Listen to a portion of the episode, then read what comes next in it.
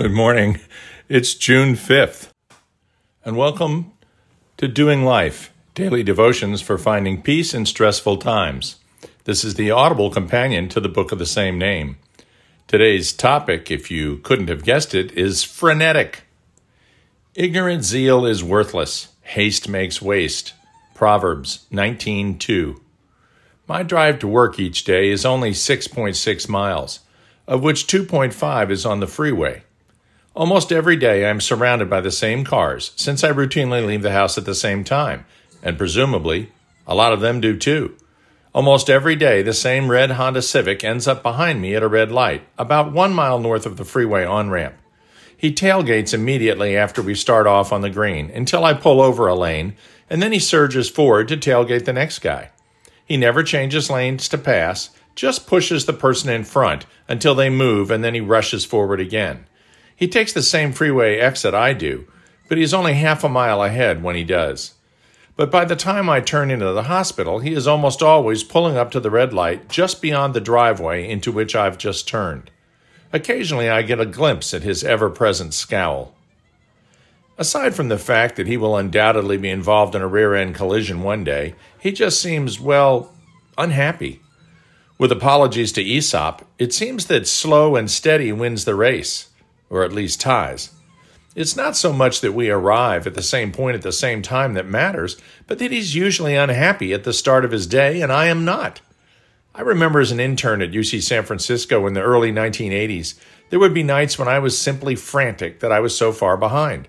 I just couldn't believe another emergency was walking through the door when I hadn't begun to sort the ones I was already dealing with. One of my senior residents took note of my distress one of those nights at about 2 a.m. when my world was falling apart. She motioned me into an empty room for a moment of quiet. What's going on? she asked. Well, I'm swamped. That's what's going on. I mean, this is impossible. I was near tears. Not too manly in the 80s. She realized immediately what the problem was. Forget the paperwork. Just take care of the patient. You can catch up when things quiet down. She was so right. It changed my world, and I've never forgotten it. Today, you might phrase it this way keep the first things first. Get up every morning and thank God that you are alive and have been given another opportunity to demonstrate His love through your care for others. Ask Him to direct His Spirit within you to lead you to opportunities, to do your job well, and to take just one step at a time.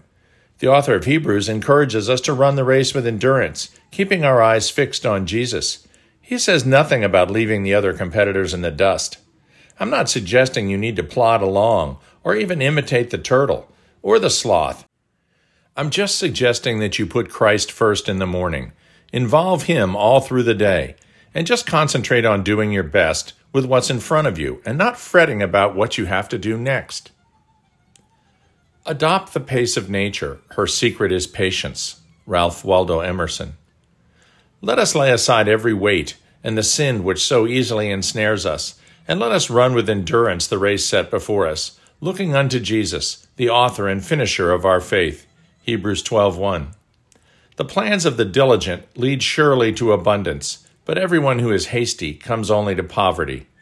Proverbs 21:5. Dear heavenly Father, we love that you are there with us first thing every morning. As we work our way through each day, taking opportunities as they come to ease others' burdens, let your Holy Spirit make his presence known, calming us, slowing our frenetic pace with self awareness when necessary. Help us keep the first things first, Lord. Amen.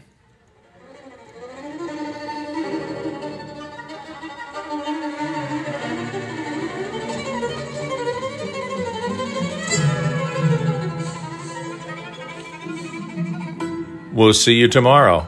And by the way, that's not me playing the violin.